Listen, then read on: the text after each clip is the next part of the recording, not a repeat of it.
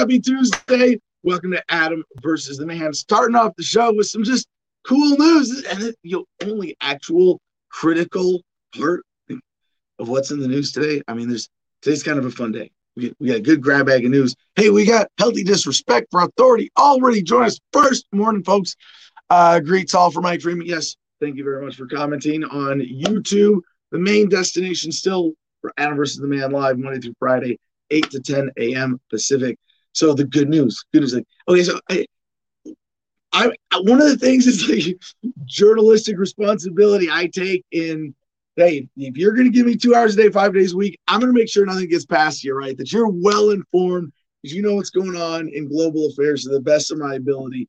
And we have the producers club to help do that. And all the fans who watch, who email, who send us stuff, thank you very much for all of that. I wish I had a better website to refer you to right now, but I am in the process still of rebuilding it myself. Very excited to get hands on with this. But you know what? Here's the thing that differentiates us from most news outlets that are trying to do that is they will try to sell you on we have the news you need to know right now and if you don't know you might die be afraid be very afraid. And that's not just the mainstream media, right? Like that goes down to independent media too. And he's, I didn't want to tell you, like, hey, if you're going to listen to some news outlet, you want to survive and you love life, because I love life and I love life a lot more than, you know, being afraid. So we're not going to bring that to this show. And if you want to give people that content that says, like, hey, here's how to live the best life, here's how to live the safest life, you can't always be playing this game of like, hey, if it bleeds, it leads, and you got to know this now and be afraid. A lot of independent media do that too. So, um, happy Tuesday. There's nothing in the world right now that's like, you need to know this. It's happening right now. We're, know, no. And somebody's going to, oh, no, there's an ad. Yeah, yeah, yeah. There's probably dozens of things that you'd be like, but, but I need to know about this right You know what? You know, you need to know about right now. Our first story from the Washington Post, MSN.com. Blood Moon total lunar eclipse to dazzle Western U.S. on Wednesday morning. And as much as we like to think of, of this show as global in perspective, or at least in scope, we understand certainly an Amero-centric perspective. I don't pretend to deny my roots here. And I know that as, as much as we appreciate our global audience, and, and uh, Colette, I think, commented from from uh, from England, England, Britain, Great Britain, not so Great Britain. So many confusing words. Uh, somewhere across the pond, Colette Allen and we have friends who were helping cover uh, what's going on in Germany with uh, COVID lockdowns there, and from Australia, we've had fans in Asia, and I I'm going back over the years, probably I, you know most countries on the planet, most I don't know. Uh, if you count all the micronations, probably we probably haven't covered most, but big, you know, big, the big, you know, official, yeah. Uh, so, uh, despite that, we do have a, a generally uh, American biased audience, at least for now, um, and so that's why we're covering this from that perspective. But we don't definitely want to cover all of these. It's been really fun thing in this format where I get two hours a day, five days a week and we get to talk. We've been, you know, it, part of what I love about living off grid here, being in Gardenia, the very low light pollution area uh, is really it, it's an amazing place to appreciate the night sky. And if you want to live well, if you want to survive, if you want to thrive, you know, being connected with nature every day. Never give it in to, well, no, I have to know this now every day. I have to be informed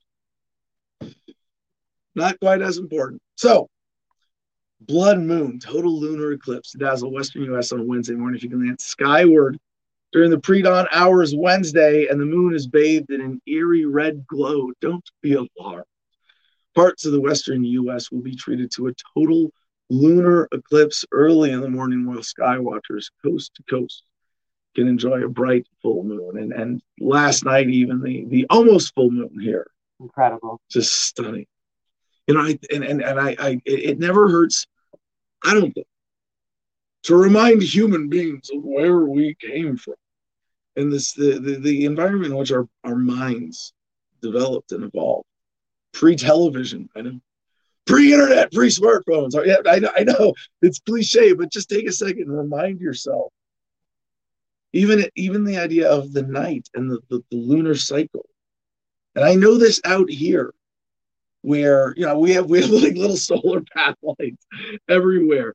And on dark nights when the, when, when the, when or, you know before when the moon is set or before it's risen it's real dark. stars are just beautiful. And you can see planets and there you can look and t- tell that's not a star that's a planet. Like the way it's it's not emanating light it's reflecting light. There's something in in least in my brain even with my just okay vision thanks to LASIK that picks that up and you can see that and you can appreciate it. but then most nights and, and when, when there's good moonlight out it's like it's a different world we evolve to function in that world where sometimes the night is dark and full of terrors and sometimes it's illuminated by the moon to a level that i mean here when there's a full moon you walk around outside like it's daytime i'm thinking like primitive human you could have gone out and hunted last night yeah like it was so and, bright you could see everything it was incredible and and that's not even conscientiously letting your eyes adjust right joey that's just walking outside walk oh wow yeah but if you, you know, really got in tune with that, and I'm not a Luddite and I'm not a primitivist. I'm a technologist. I'm a futurist. I'm a transhumanist. But I just, I, I know that right now where we are, there's an incredible value for human life and experiencing that kind of connection with nature and and celestial observations being merely one aspect of that. But even as we as as I as I fantasize about having a Neuralink chip in my brain controlling a you know molecular 3D printer on my fingertip that can rearrange the molecules in thin air and turn me into a fucking wizard. I hope I never forget that the, the, the will, whatever it is in me that is my human will, is still not hardware or software, but biological wetware that is a product of this earth, of this experience of human history thus far that has gotten us to this beautiful point of standing on the precipice of so much progress. And I'm sorry if I missed any of those great comments, Ed. That's my producer note for the day. Look for the full moon, look for the blood moon, look for what's happening in your area, especially if you're in the Western U.S. And with that, producer Jim Freedom, give us your producer notes. Okay, sorry, backstage stuff got a lot going on. I was a little, I'm a few seconds behind us today. Uh, we got a few things to share with our promos and a few uh, a few things I wanted to make sure to mention, like our uh, new account, some of the new accounts we have. One of them being our LinkedIn branching out to beat the censorship. So that's awesome. We've been having good uh, good progress with that. So get connected on LinkedIn with us there. What, what are, are, we streaming on LinkedIn? Is that we will uh, be? yeah, we will be once we figure that out. But we're just we're we're connected now, and people are starting to find us there and reach us there. And uh, five seven. And we published our welcome blog or welcome back blog there yesterday, right?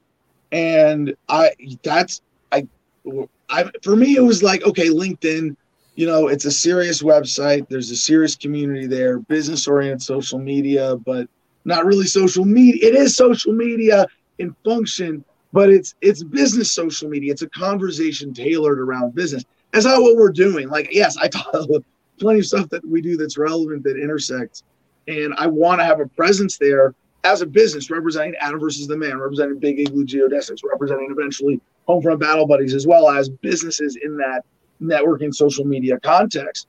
But I didn't expect that just cleaning up our presence and posting a blog would get like buzz on LinkedIn. But apparently, yeah, pretty cool. So yeah. uh, to the LinkedIn community, I, I, I, hope some of you are, are joining us this morning.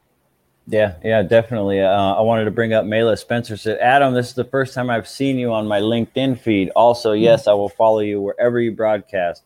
Also, as a former Texan, on behalf of all who suffer there, I am very sorry about what happened there after you after your announcement to run for president. Unfortunately, it sounds like Your issues are off the same branch as those that caused my to me to seek sanity in my current location. So I say to you, document it all. No matter how small it seems, it will make a huge difference on many levels. Good luck and never quit. Your cause is just and worthy of the fight. Wow. Very, Thank you, very cool. Thank you, sir. Who was that? Uh, Mela, I just closed it. So Mela. For- All right. Well, thank you, Mela. I think it was. Uh, yeah, that was very, very cool and very thoughtful. So I thought I'd get that out there. Uh, other ways you can support the show, you're going to be able to go to adamversustheman.com very soon, and it's going to give you everything you need. It's got a link to our Patreon. It's got one and five and ten and fifty dollars a month is the different levels to support the show. Ten dollars a month will get you access to the producers club, the private producers club, which I already forgot to mention. The public Telegram channel before that, you can join that at t.me forward slash Adam versus man. But if you want to be cool to the next level and be in the private producers club, you can earn that through the $10 a month on Patreon. And once you do that, you can visit the Adam versus the man store, and all your merch is going to be 15% off and free shipping for those uh, patrons. So definitely check that out. Take advantage of it. After that, there will also be a link in our sponsors allies tab that's going to bring you to the Cigar Federation to check out. CigarFederation.com. You can check out their cigars and use promo code Adam10 there, and you'll get 10% off your entire order. Definitely a great website for cigars. If you're into that, definitely check that out and take advantage of that promotion. Uh, Instagram, we post new stuff all the time with what's going on with Adam up there in Gardenia, how life is going with Freedom Land. Uh, definitely check out Instagram at the Garden of Freedom and click on all the pictures and videos of all the crazy cool stuff going on up there. Instagram at the Garden of Freedom. Uh, the Crypto Six, we're still talking about that because it's still relevant because those guys are still in the situation. Ian Freeman was released to his home confinement, but he is still in trouble with the law, with people that are trying to punish him for his victimless actions. Down. Yeah, the man is on, still attacking on papers. Right. He loosened the noose a little bit, but they are still trying to hang the guy. So he needs help. Go to the crypto6.com and do what you can to look into that and help them out. Were you about to say something else? Go ahead before I go next. Yeah, I I, I want to underscore this just as a reminder. Covered this thoroughly yesterday, but that we are living through a reduction in the brutality of the police state, melting or thawing, maybe not melting away yet, but thawing significantly under the intense heat of the technology driven scrutiny.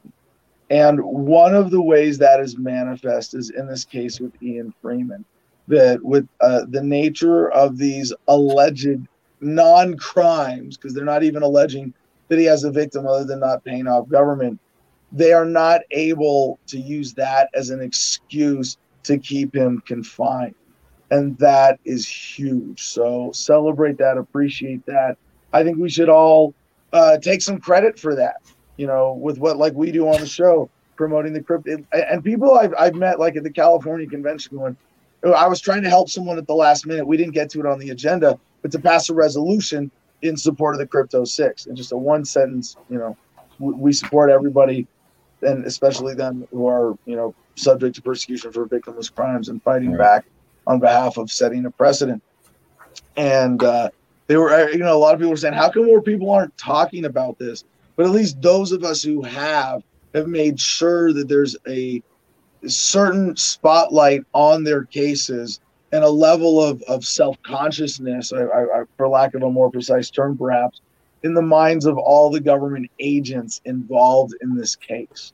We have done that. We did right. that. You know, everybody, hey, we brought enough of a spotlight to that. And all of the cases leading up to this point, most notably George Floyd recently, obviously, that has gotten to this level of, of I, I would say, uh, the brutality is lessening. I don't want to say the police state is going away yet, but it is thawing and it is soon to melt into at least a new form that is is much less brutal. And and this is just I, I mm, every chance I get, I'm going to be pointing this out because right now it's uh, I think it's the most positive dynamic in human in, in, in American history unfolding.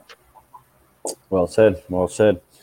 Okay, so with that said, uh, lastly, our last promotion is gogreenenergyonline.com. Uh, it's an absolutely great website if you're thinking about doing it yourself to try to get yourself off grid or on solar energy, micro wind energy, zero energy homes. This is a great website for all your information uh, to help you do that. So gogreenenergyonline.com. Give them a check out, give them a visit, and uh, support them. All right. And with that, co host Ed Vallejo joins us from the other side of Gardenia City, Gardenia, uh, from the uh, safety wagon, what is the old Freedom trailer, Freedom Mobile, repurposed vehicle, now functional thanks to his efforts. Ed, it's great to see you. Before anything else, I want to give you a chance to tease our guests, Louis Marinelli and Justin O'Donnell, since you booked them today. Okay. Um, yeah, Ed, Ed, Ed scrambled to get into position. Literally dry, drove, ran, dove, scrambled through the dirt, through the briars and the brambles to get to the Freedom Trailer this morning. So, I, I, set a land speed record on that dirt road coming from the water tank, Adam. what you do with that little truck always surprises me. You are really a master of squeezing performance out of that thing. This morning, I come to you from Freedom Farm with oh, Lucky the Shop Cat. I, I, oh, look at that. Um, I I actually am uh, excited for personal reasons with both of these guests. Uh, Louis Marinelli is also uh, on my uh, or uh, a fellow member of the Exit Congress, the California Independence Movement Board of Directors. Uh, shouldn't say movement board, the organization board, obviously. Uh, movements don't get to have boards of directors. Organizations do. And remember, no one ever built a monument to a committee. But Louis Marinelli is the Exit Congress uh, uh, candidate for governor in California, running on the platform of breaking off. And kind of interesting because I have two other friends running for governor of California uh, in this in this special election.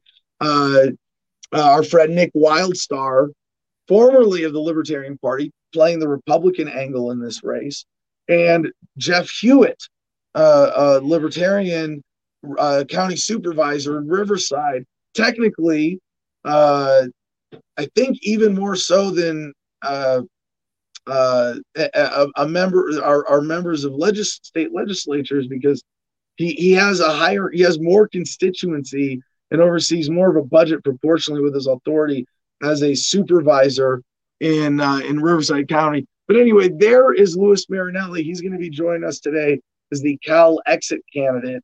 And it's it's it's pretty cool that to me the freedom cause has three solid candidates running on three different angles that are sort of not competing with each other.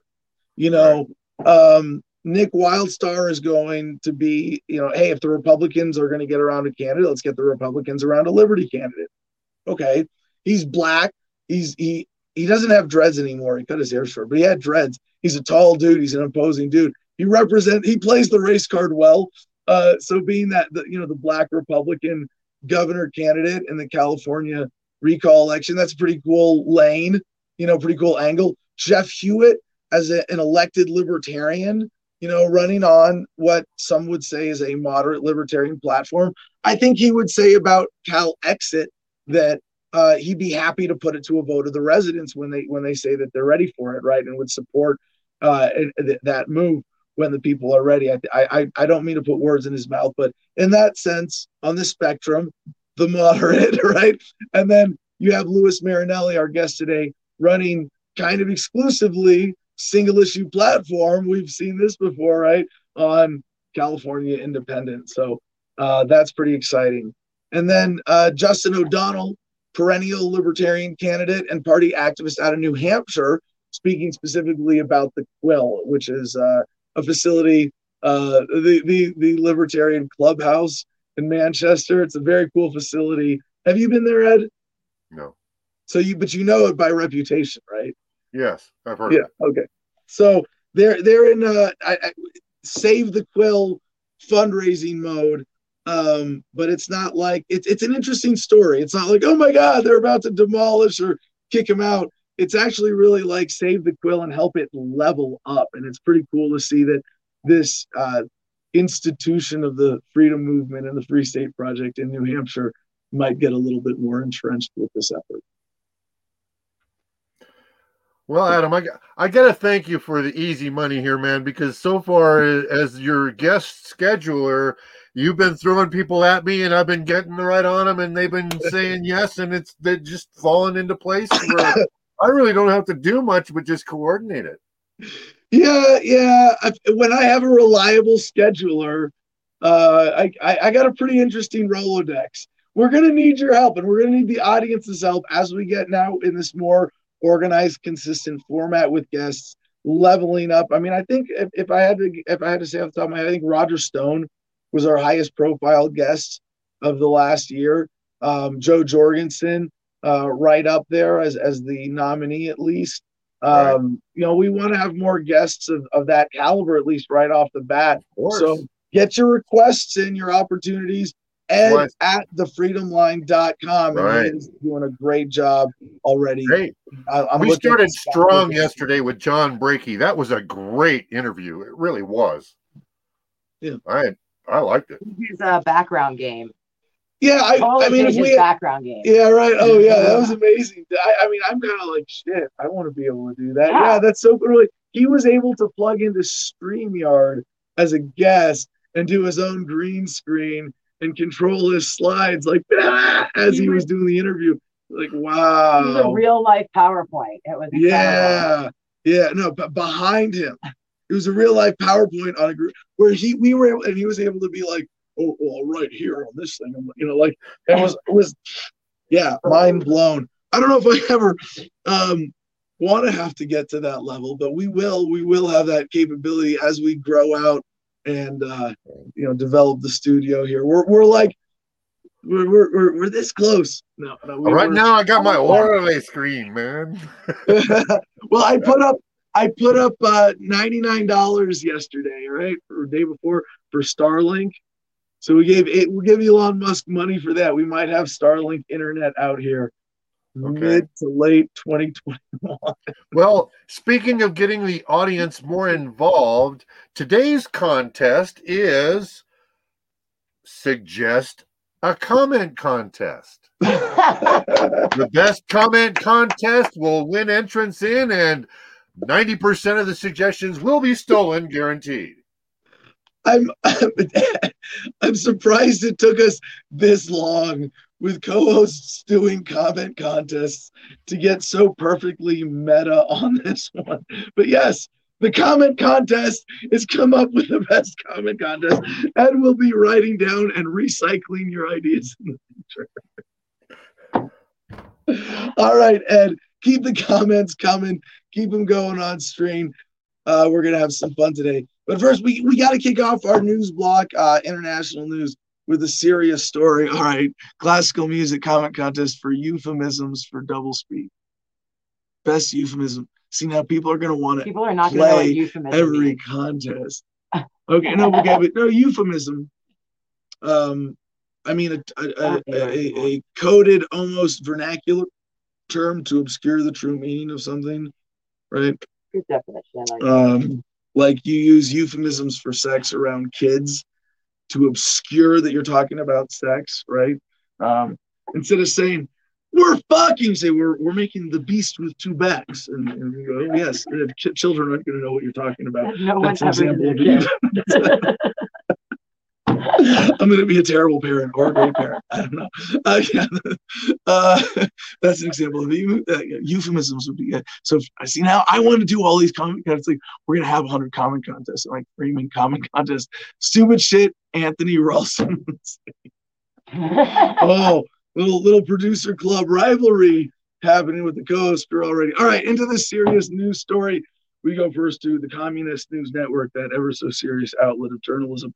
Actually, I do think I do think they're getting this one uh, mostly right, although there may be some major and, and, you know one of the things we're doing every day is reading the news with that skepticism. So CNN detained Belarusian dissident appears in video as fury mounts over hijacking of Ryanair flight.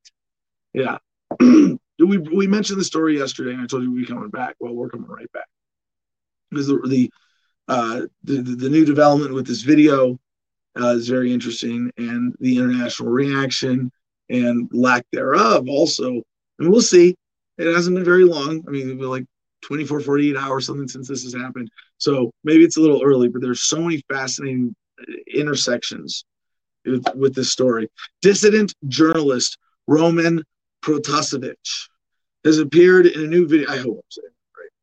Normally, I'm just like, yeah, whatever. You know, it's a lot of syllables. And, no, but uh, Protasevich, you're gonna know this name. This is this is this is one of those stories. Like, we're I I, I hope I'm saying it right because if I'm saying it wrong, I'm gonna be saying it right tomorrow. Going sorry because we're gonna be saying this name a lot.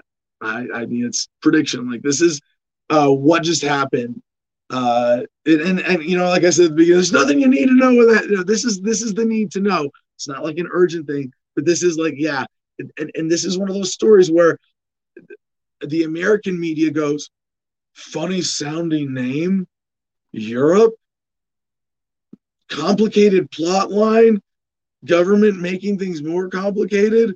We don't know who to trust. So this is a hard story to report on. So we're probably not going to.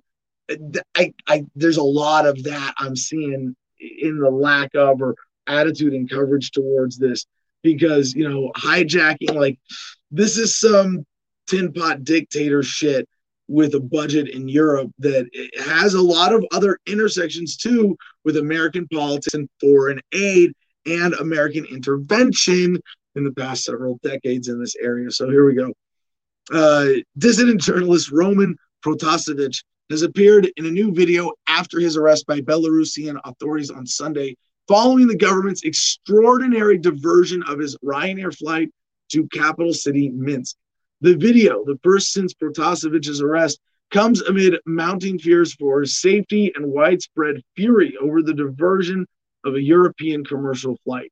The attitude of the Interior Ministry employees towards me has been as correct as possible in compliance with the law, Protasevich says in the video, which was posted Monday evening to a pro government social media channel. Quote also, I continue to cooperate with the investigation and have confessed to organizing mass riots in the city of Minsk. His words believe the video was made under duress. And uh, it, it would certainly seem this way. And I, one of the reasons I think this story is not just so important uh, in and of itself, but as a sign of the times and for the ramifications. Uh, this is after the murder and you know, disappearance, murder of Khashoggi uh, at the hands of the Saudi Arabian government. The Belarusian government doing this fucked up, frankly. And uh, in doing so, uh, they they they are calling and, and have created a rallying cry for a lot of people to call attention to this man's story and the stories that he was calling attention to and what he was doing. But also this larger issue that until this i didn't know about. Oh but you do something dramatic and you know hijack a plane? You did, you did. I shouldn't i shouldn't be air quoting that. You hijacked a plane. This is military escort hijacked a plane. You're not you're not an escort at that point. You're forcing a landing. That's a hijack, right? Was politically motivated hijacking to extract a single political prisoner. As we learn more about this story and background, we'll be able to better analyze, discuss, label, and come up with a narrative around this that makes it easy for us to, to see the implications and to fit into a bigger global analysis. But even right now, you can tell this is a very important story. Protasevich is one of dozens of Belarusian journalists and activists campaigning in exile against Belarusian President Alexander Lukashenko's 26 year rule. Uh, Colette Allen, the thing is, how did they know he was on that particular flight? Thank you for weighing in from Facebook, Colette. Uh, really, you're how did how did that big modern government know? Uh, how were they? Really? that all of the all governments that are like of that size have some intelligence apparatus to track citizens and they're sharing information it's not hard i mean it's like we live in this world and hey, this, it's a double-edged sword of, of that information that tracking that uh, that ability i think uh, you know it's overall a good thing yes it allows governments to, to track you but Uh, it, it, empowers so many other positive technologies where I do think the benefits still within a world with government outside the downsides. But hey, get rid of government, get rid of the downsides and the fear about that technology, especially before we get AI here, right? Classical music, smash the like button. Yes, thank you for those of you watching on YouTube. If it's not still futile to get us up in the algorithms, you can throw some super chats too. So, uh, back to uh, Protasevich. He is the founder of the Telegram channel Nexta, which helped mobilize anti Lukashenko protests and was charged last year with organizing mass riots and group actions that grossly violate public order. He is on the government wanted list for terrorism. The 26 year old dissident was traveling on Ryanair flight 4978 from Athens, Greece to Vilnius, Lithuania on Sunday when shortly before the touchdown, before touchdown, the plane was diverted by Belarusian air traffic control to the capital Minsk a Minsk over a supposed security alert. You go, oh, really? Ryanair CEO Michael O'Leary accused Belarus of state sponsored piracy. Yeah, telling Ireland's Newstalk Radio Monday that he believed Belarusian KGB agents were also on the flight that was carrying 26 year old Protasevich, who was wanted in Belarus on a variety of charges, all, of course, victimless crimes to my knowledge. Uh, they haven't even tried to fabricate something like they like Julian Assange's rape crime against this guy. Really, uh, state-sponsored piracy, and one of the reasons I think this is such a good story and, and, and a positive one that is going to be an accelerant of positive tra- change is the kind of uh, international accountability now, standards being applied. As governments are brought under more scrutiny with technology, we get to compare them to each other as well. You go, hey, how come you guys are doing this and they're not? I we you name no, you shouldn't do that. And eventually, it's going to be violate the non-aggression principle at all. This this is an accelerating march towards a voluntary society. I hope it's not a stretch to see it as connected to that.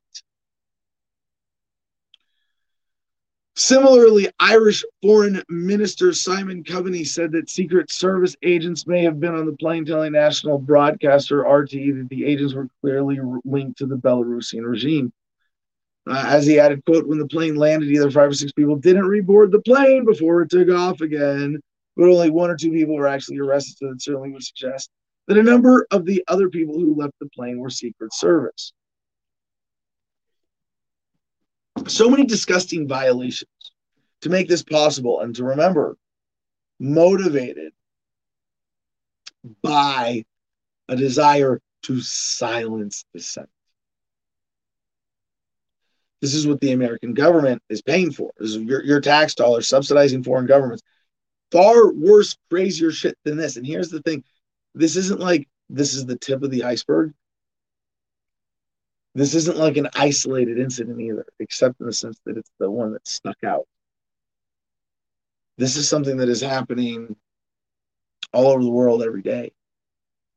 Silencing of dissidents through gross rights violations, even under inhumane laws. This one is the one where they went too far and got caught by the international community. Because now, other governments, in order to maintain their credibility, have to condemn this and have to do something about it. This story is going to be with us until it unfolds and comes to its conclusion. The legal trial of Roman Protasevich, this, this episode of his life, is of profound global implications the story uh, goes on. Belarus borders three European Union member states. Latvia, Lithuania, and Poland, and EU leaders were discussing further action against Lukashenko's government on Monday, with global leaders calling on airlines to avoid Belarusian airspace, their citizens to leave the country, and for the opposition activists' release. Patrick from across Gardenia also weighs in the use of intimidation or violence in the pursuit of political or monetary, ga- monetary gains is Webster's definition of terrorism, government calling it and a bomb threat to force a plane down is terrorism. Yeah. yeah, one way or another, it's terrorism. Uh, Fedor Shenkarenko joined states' activities are recognized as sovereign and thus legitimized by other sovereign states. Well, the limits of what governments are able to tolerate from other governments on the global stage while maintaining their own credibility. It's changing, and for the better. So, fears of torture, abuse, as the world turns its focus to Belarus, Protasevich's supporters are calling foul on Lukashenko's tactics. Critics of the Belarusian strongman, including exiled opposition leader Svetlana, oh, I'm really to screw this name, Tsikhanouskaya, said that the video released on Monday appeared to be filmed under duress. Quote, as she said on, on Twitter, this is how Roman looks under physical and moral pressure. The video also comes as Protasevich's father, Dmitry Protasevich, told CNN on Monday that he hears his son faces torture and physical abuse at the hands of Belarusian authorities. Now, why? Why? Why would? Why would he fear? Do governments do that? Do good, kind governments do that? Robbie, who grants the state's authority? and How does a fictional entity grant immunity? Indeed, our next headline from the Daily Mail illuminates what Protasevich may be facing. Inside Lukashenko's brutal torture chambers, the Belarus detention centers where protesters are beaten until they pass out, starved, deprived of sleep, and forced to sign confessions in bestial conditions. Dissident journalist Protasevich has been tortured, according to his allies. Last night he confessed. Quote, After his Ryanair flight was hijacked over Belarus, his own news channel had informed the world of torture chambers last year. What a world we live in. Tell the rest of the world that someone is operating a torture chamber and you might just find yourself in it. Screams of the victims could be heard coming from prisons in the night. Hundreds were arrested and subjected to merciless beatings, suffering broken bones, brain trauma, electrical burns, kidney damage, and smashed teeth. Now, this sounds a little sensationalistic from modern government. Is it true? I don't know. Part of me is skeptical in the sense that perhaps there's some 4D global chess game afoot where the demonization of Lukashenko at this particular moment in time is part of the game. Do I defend him? Absolutely not. Lukashenko is certainly guilty enough, from what I know to be true at least, that the punishment of being misrepresented as a torturer would be a small, small toll to exact for his crimes. But let us not forget that there are bigger forces at work. And the institution that is the government of Belarus is really small compared to the power of the government of, say, Israel, England, even Germany, the United States, certainly. And it makes you wonder if the United States government is the servant of the banking class, the corporate class, the new technocracy, who's really pulling the spring? See, who's really pulling the strings in Belarus? Who is really driving what's going on in this case with Protasevich?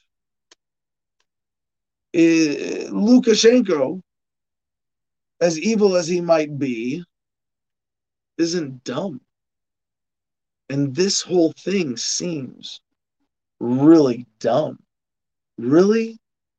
to get one dissident journalist organizer you're going to put a jet in the air and hijack an airplane come on this this is a, a modern security state apparatus we're talking about here in belarus this isn't this isn't uh, some podunk microstate like gardenia you know they have all of the shadows in their government that allow them to hide the evils of making people disappear or die by heart attack or in a vehicle accident.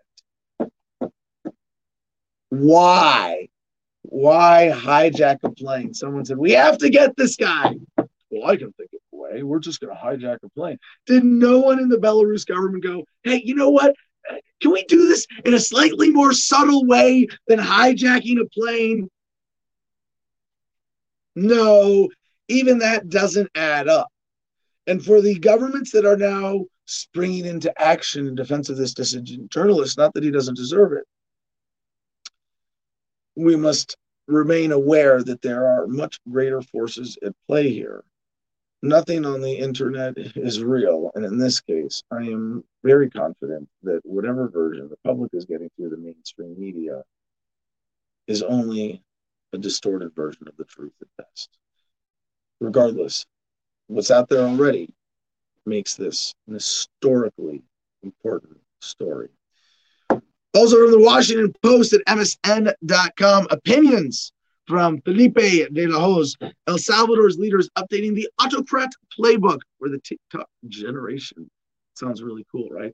Salvadoran President Nayib Bukele has worked very fast since he took office in 2019. He promised infrastructure development, tourist dollars, and an environment ripe for direct foreign investment. U.S. officials were delighted with his commitment to reducing out migration, which has become the preeminent foreign policy goal in the region through a focus on domestic job creation. That even came to a terse end less than a year later when Bukele, frustrated by the Salvadoran legislature's refusal to quickly approve a substantial loan supplement to his already record-breaking budget, security budget, marched troops into the assembly chambers. He and the troops left without incident. The spell had been broken.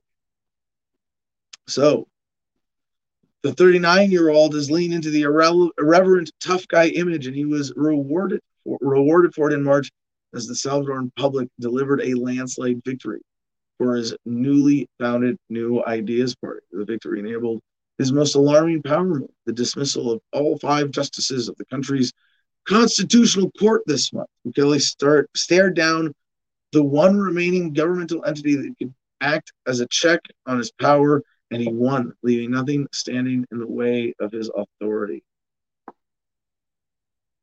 All right. Welcome to the new El Salvador. Now, in more interesting international news of intersections with American celebrity, we go to France24.com. Fast and Furious star Cena apologizes for calling Taiwan a country. He's not a WWE celebrity anymore. Now he's Fast and Furious. How'd that happen? John Cena has successfully made the leap to a mainstream Hollywood celebrity. Is that what this headline should read, Joey? Okay, hold on. No, I don't care about that. I don't care. John Cena, big American tough guy, celebrity, WWE, making movies, doing good, right? Doing very well for himself and following the Rock's footsteps. Fast and Furious 9 star John Cena made a U turn Tuesday apologizing to Chinese fans after he called Taiwan a country and sparked outrage in the world's largest moving market.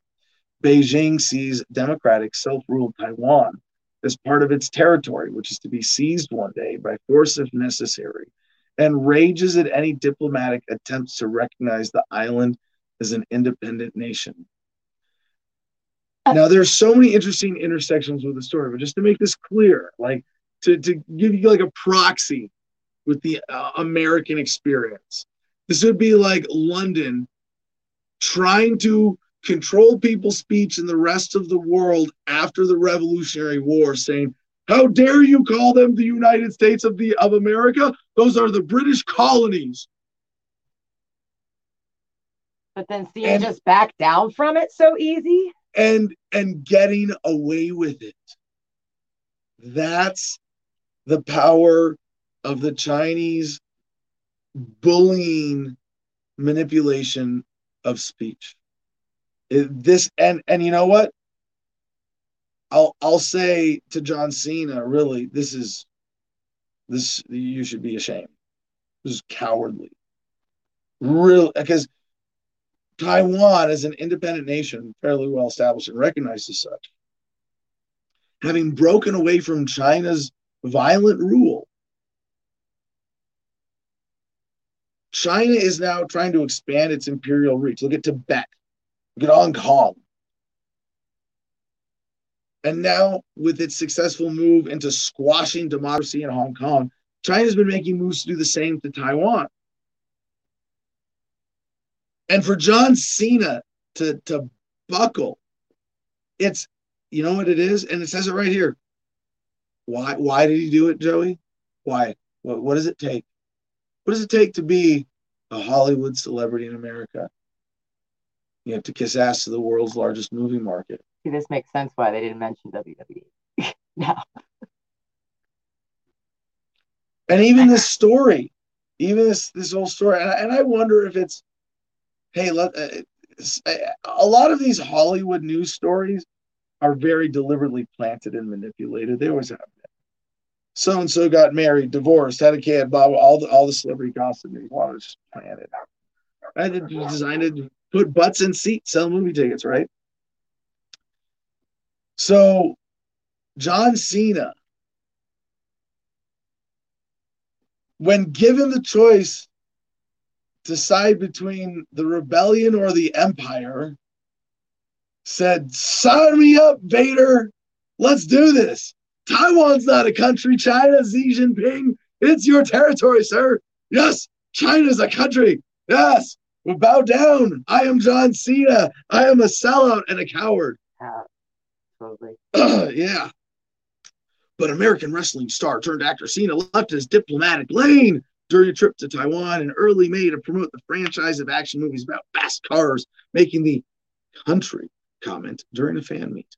On Tuesday, as outrage billowed across China's social media. And already there, I go, really? What- you mean after Chinese government trolls went, Wah! They not see that, that like now, the thing is, I'm not saying that that doesn't represent a real threat to the movie market, but it's not because the people in China go, oh, how dare, how dare that one star not understand Chinese, Taiwanese politics? We're not going to watch this dumb movie about fast cars now. no, but if the government goes, let's let's make this false outrage happen on on Weibo and other whatever thing, social media within the great firewall of China, they can also go, well, we're going to just pull your movie from the theaters or say fuck you and fuck your business, right? Uh, on Tuesday, as outrage billowed across China's social media, he released an apology on the Weibo platform in conversational level Mandarin. I did many, many interviews for Fast. This is the quote. I did many, many interviews for Fast and Furious 9, and I made a mistake during one interview.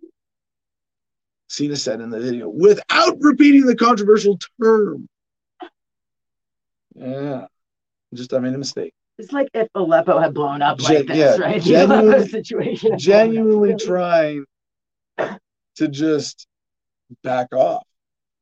I must say, here's a quote. I must say, which is very important, that I love and respect China and Chinese people. I'm very, very sorry for my mistake. I apologize. You know, loving and respect someone, loving and respecting someone isn't, oh, you want to be an empire and, and enslave other people and bring them in under the control of your central authority? Well, I love and respect you. Really, John? Are you that you're not dumb? I, John Cena's not dumb. Like a lot of people, oh, dumb. No, he's not. You don't get to that level of like it's competitive. I mean, even to be a WWE star, those guys aren't just meatheads. They are like serious. I'll say performance athletes. It's not. It's not athletic contest. It's not real sports. They are performance athletes, and it- and and and it is it is a dumb product.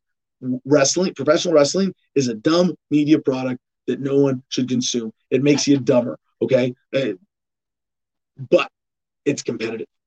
You don't get to that level of performance and celebrity and his success as an actor without being pretty fucking smart. John Cena knows what he's doing here. He's not making mistakes. He's not being controlled by handlers. He is a knowing, willing sellout who was chosen to take in the side of the empire against people who want to be free of it in Taiwan. And right now, with all the geopolitical maneuvering and China actually actively working to retake Taiwan by force if necessary, this kind of selling out has consequences, implications. John Cena is not dumb. He knows that freedom will suffer, quality of life will suffer, and possibly people will die because China gets away with this kind of control of the conversation, maybe getting people like you, John Cena, to sell out like this. The video was played 2.4 million times on a strictly controlled social media site while Chinese media left on the apology. You know what? If, if anything, John Cena, you know, in, instead of taking a stand, he's being used because the Chinese government goes, Hey, America, I see your sellout propaganda piece there. Can we borrow that for a second? Can we get can we get a video from a mainstream American celebrity telling the Chinese people that, that we are righteous in claiming Taiwan as our territory? Thank you, America. Thank you, John Cena. Thank thank you. You have, you have served the empire. Well, yeah, good good little celebrity. Fast and Furious 9 smashed through the box office during its May 21 release in China last weekend, raking in $148 million. Uh, social media users appe- appeared only partially appeased. And then and this is where like you go, these, these aren't organic comments anyway. Please say Taiwan is part of China in Chinese or we won't accept it, said one Weibo handle, while another lamented the Americans' apparent lack of knowledge that Taiwan is an integral part of China. China's vast consumer market has in recent years been weaponized against critics of Beijing. Entities, including the NBA and global fashion giants, have faced boycotts and a battering on social media for speaking out on rights abuses or political issues China deems off limits. And then there's John Cena. Wall Street Journal. We've only got uh, a few minutes before we get to our guest. Gonna have to skim through some more of these headlines. Wall Street Journal. Dozens of Mexican candidates have been killed in a bloody election season. Mexico's crime gangs looking to control local territory are gunning down politicians who resist. Abel Murrieta, a candidate for mayor in the northern city of Ciudad Obregon, was handing out flyers on a crowded street corner on May 13. Music played from loudspeakers. He smiled and chatted with passersby. Suddenly, two men approached and shot him 10 times in the face, neck, and chest, police say. As the 58 year old lawyer and former state prosecutor lay dying, his killers walked off calmly and terrified bystanders scurried for cover.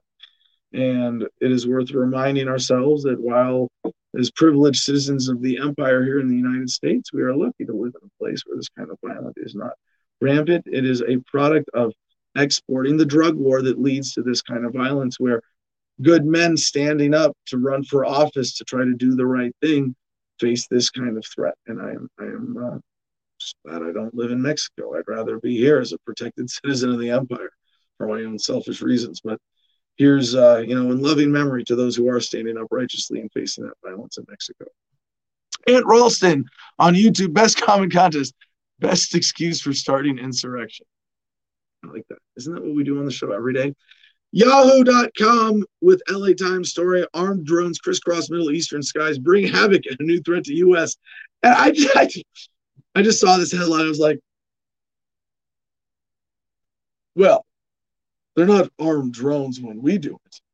They're UAVs, unmanned aerial vehicles that don't bomb wedding parties. They have collateral damage when they surgically take out insurgents and terrorists. Oh my gosh. And this is like, holy shit, the opposition is getting drone technology too. Yeah, no shit. Uh, but yeah, that's the thing. Uh, Gaza and, and, the resistance there using drones with Hamas, uh, insurgents in, in other areas in the Middle East and Yemen. Yeah, and, and even in Mexico, we've seen cartels. so yeah, Associated Press with our next headline from John Gambrell: Mysterious airbase being built on volcanic island off Yemen. And this is really weird. This is a really crazy story a mysterious airbase is being built on a volcanic island off Yemen that sits in one of the world's crucial maritime choke points for both energy shipments and commercial cargo. While no country has claimed the Mayun Island airbase in the Bab el Mandeb Strait, shipping traffic associated with the prior attempt to build a massive runway across the three and a half mile long island years ago links back to the United Arab Emirates. Officials in Yemen's internationally recognized government now say the Emiratis are behind this latest, I like Emiratis. We are the Emiratis. If you say it with an Arabic accent, you can make it sound really scary too. You, you can tell it, we are. Oh, I'll stop. I, that's getting racist, isn't it? I love the Arab accent. I love. I love. I'm just. It's. I love the sound, and I'm making fun of how people react to it. Like, I, I actually love. I, I'm. I'm thinking of that Tom Segura bit we're listening to yesterday where the where Tom asks for change and he pulls out an attaché with one of, I have one of everything. Here is the money for your pussy drink. Like, yeah. That's how to use an Arab accent. That Uh, sounded nothing like an Arab accent. yeah. Try it. Here is some money for your pussy drink. That's better. Okay, thank you. I'm, see, I'm not doing an Arab impersonation of an Arabic man. I'm doing an, an impersonation Tom Segura, an impersonation of an Arabic man who eat at least whatever uh, coffee shop. Dumb joke. But yes, there's there's a new air base on an island that is like mysterious. You can in 2021 you can still have a mysterious island air base. We'll see if it comes into tactical relevance. Deseret.com, Deseret News. Are children dying like dogs in effort to build better batteries? Yeah. And one of the things, um, I mean, kind of hate to say I told you so because I've been talking about this for years and it's not really an original observation, but that uh, as we get to alternative energy, the kind of demand and corruption and criminality that we've seen around the energy industry and oil and gas uh, is, is going to go to rare earth minerals, things that go to create the machines, the technology, the batteries. And now it's it's already at this point with the surge in batteries in Congo, uh, the demand for cobalt is is so high that it is causing what they allege is uh, Microsoft and Tesla and Dell profiting off the misery of child labor in their quest for cobalt. As uh, the lawsuit against them reads, Cobalt is a key component of every rechargeable lithium ion battery and all of the gadgets made by defendants and all other tech and electric car companies in the world that has brought on the latest wave of cruel exploitation fueled by greed, corruption, and indifference of a population of powerless, starving Congolese people. And you know, there's there are a lot of different dynamics, and if you look at this superficially, like a libertarian, you might go, "Oh, well, free trade, let them work. If it sucks, that's their choice." That, but the reason it sucks is because of government. This is an example of capitalism. This is an example of imperial corporatism. And because people care more about their personal indulgences, it is it is a very short-sighted consumerism in America that drives this, where this isn't this doesn't get talked about in Congress because people don't care. Why don't people care? Because a lot of the manipulation of the conversation in America leads people to care about things that no shit serve the agendas of the mainstream parties anyway but just one more example. A couple quick crypto stories now that we're done with our international blog before we get to our guest. Louis Marinelli, who has something to say about crypto, will join us shortly. Nextgov.com. IRS wants tools for cracking crypto wallets. no shit. The agency's digital forensics unit wants to tame the cybersecurity research into measured, repeatable, consistent digital forensic processes. Yeah, well, uh, no, the reason we're doing this is so that we can say, go pound sand. Uh, you know, if you want to use crypto with absolute privacy, sorry, none of your shit's to get in. But we do have some a uh, little quick follow up bad news, you know, on Bitcoin's recent crash. Although, you know, I, I wouldn't say it's bad news. It's just eh, part of the progress humanity of uh, Bitcoin goes, you know, parabolic up, down, up, down, but the overall progress. And, you know, it's, it's great to hear the Bitcoin uh, uh, haters. That's, that's, all they are. Saying things like, "Oh, look, Bitcoin, it sucks. It just lost half, half its value." And those of us who get it going, like, it went from zero to thirty-two thousand, went from zero to sixty-four and back to thirty-two, and you're going to complain that an asset came out of nowhere, went from zero to thirty-two thousand dollars each, and is now worth how many billions of dollars? Fuck yourself, short-sighted uh, I bullshit because that is a bias towards the status quo and towards authority that is you know, really eh, behind that being expressed. CNBC, though, has this last headline before we get to our guest Bitcoin crash opens door to a tax loophole for investors. Ah, ha, ha. Oh, it has even better. It gets even better. Bitcoin, Ethereum, Dogecoin, and other cryptos have seen prices plunge in recent weeks. These investors can leverage those losses in a way that a typical stock or mutual fund investor can't. That's because the so-called wash sale rules don't apply to crypto, according to financial advisors, but there are important caveats. So this is for those of you who are doing crypto on the books and worried about paying taxes on it. Guess what? Crypto can help you even pay less in taxes now. There are some new loopholes to exploit. So congratulations to everybody who was able to do that, and to those who are currently buying the dip. Buy low, sell high, or buy low and hold until, or hodl rather, uh, until crypto renders all fiat currencies obsolete once and for all. That is what we have to look forward to. Ladies and gentlemen, our guest today is fellow member of the Cal Exit Congress, Louis Marinelli. He is running for governor of California uh, in this special recall election. Very exciting opportunity opening up. Very exciting that we have a candidate running on the platform of California independence. I think there should be a candidate running on this platform in every governor's race in every state in the country. Of course, the other parties will never allow it. But part of what makes the California recall special election unique is the same feature that gave us the governor, Arnold Schwarzenegger, following the recall of Governor Gray Davis. Hoping to follow in his footsteps, with casting perhaps a, a, slightly smaller shadow physically. Louis Marinelli also looking to take advantage of this opportunity, but now, now, thanks to his platform with some serious teeth behind it, presenting the people of California with an opportunity long in the making and long overdue. Louis, thank you so much for joining us this morning. Well, thank you for having me on the program. It's great to be here. First time. All right. Well, hey, Louis, it's been fun enjoying all of these conversations we've had around Cal Exit and hearing your voice there. But most of my audience doesn't know about you. You're you you are a dark horse candidate. What do you want people to know about your personal background before we get into this race? Well, I am, of course, an American citizen. There's a lot of talk about my citizenship because I currently uh, reside in Russia, where my family lives. And so I'd like to point out from the get go that I am an American citizen and I am registered to vote in the state of California. And I have not served two terms as governor of California, and I have not been convicted of financial crimes. So therefore, those are the four qualifications that one needs to be elected governor in California. I meet those qualifications, and I am running for governor. Beautiful, beautiful. And I, I think one of the qualifications should be that you get to hang out with Snowden. Are are you uh you know there is there is a weird I, I know you're not like you're not like going to movies on Fridays for date night with him over there as as uh American expats. Uh but there is there is a connection here. What's the relevance? With Edward Snowden.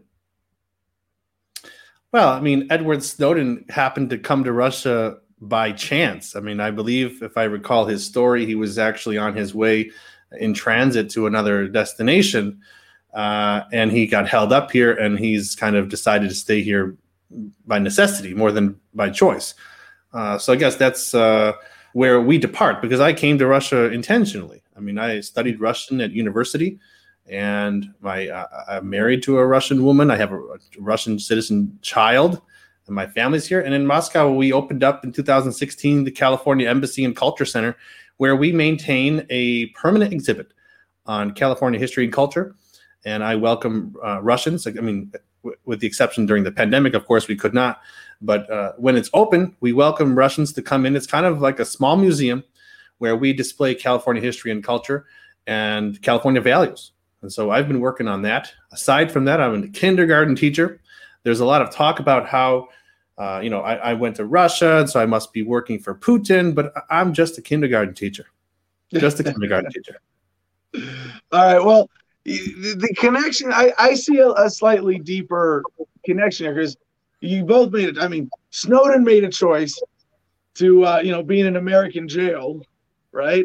Or to be in Russia, essentially and you have made the choice in a sense to say like you know what? I'd rather represent california.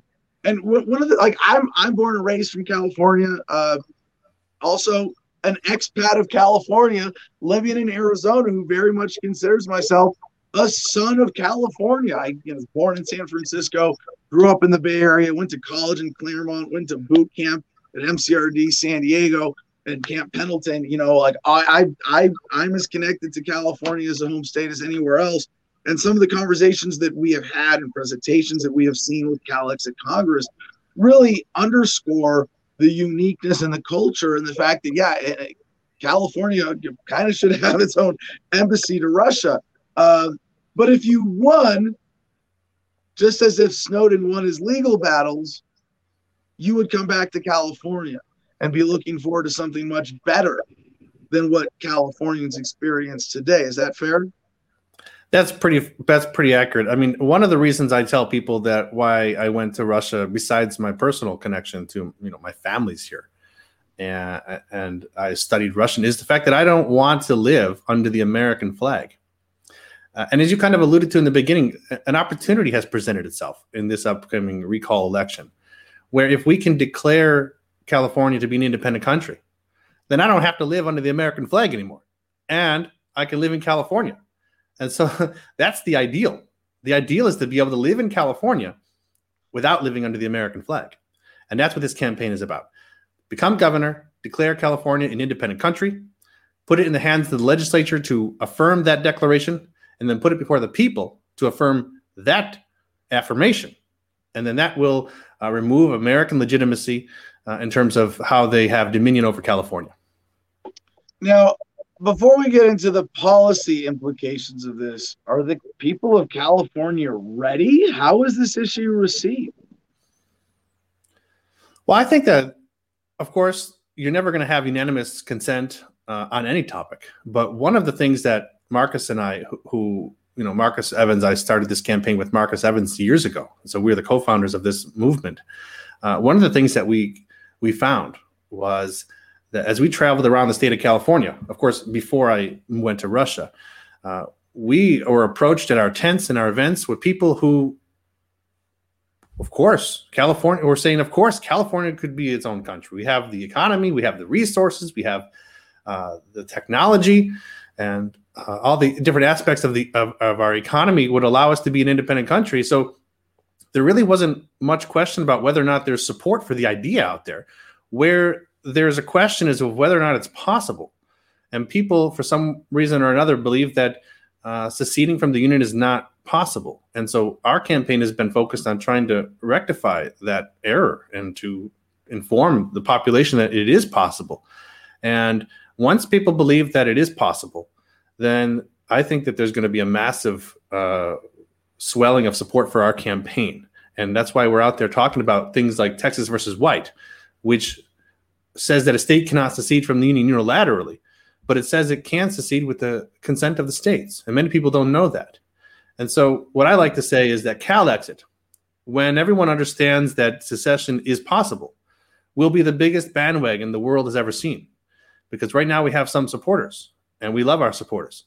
But there are many more out there who maybe quietly or secretly support the idea, but don't want to come out and say so publicly because they don't want to be associated, for example, with right wing conservatives from American South.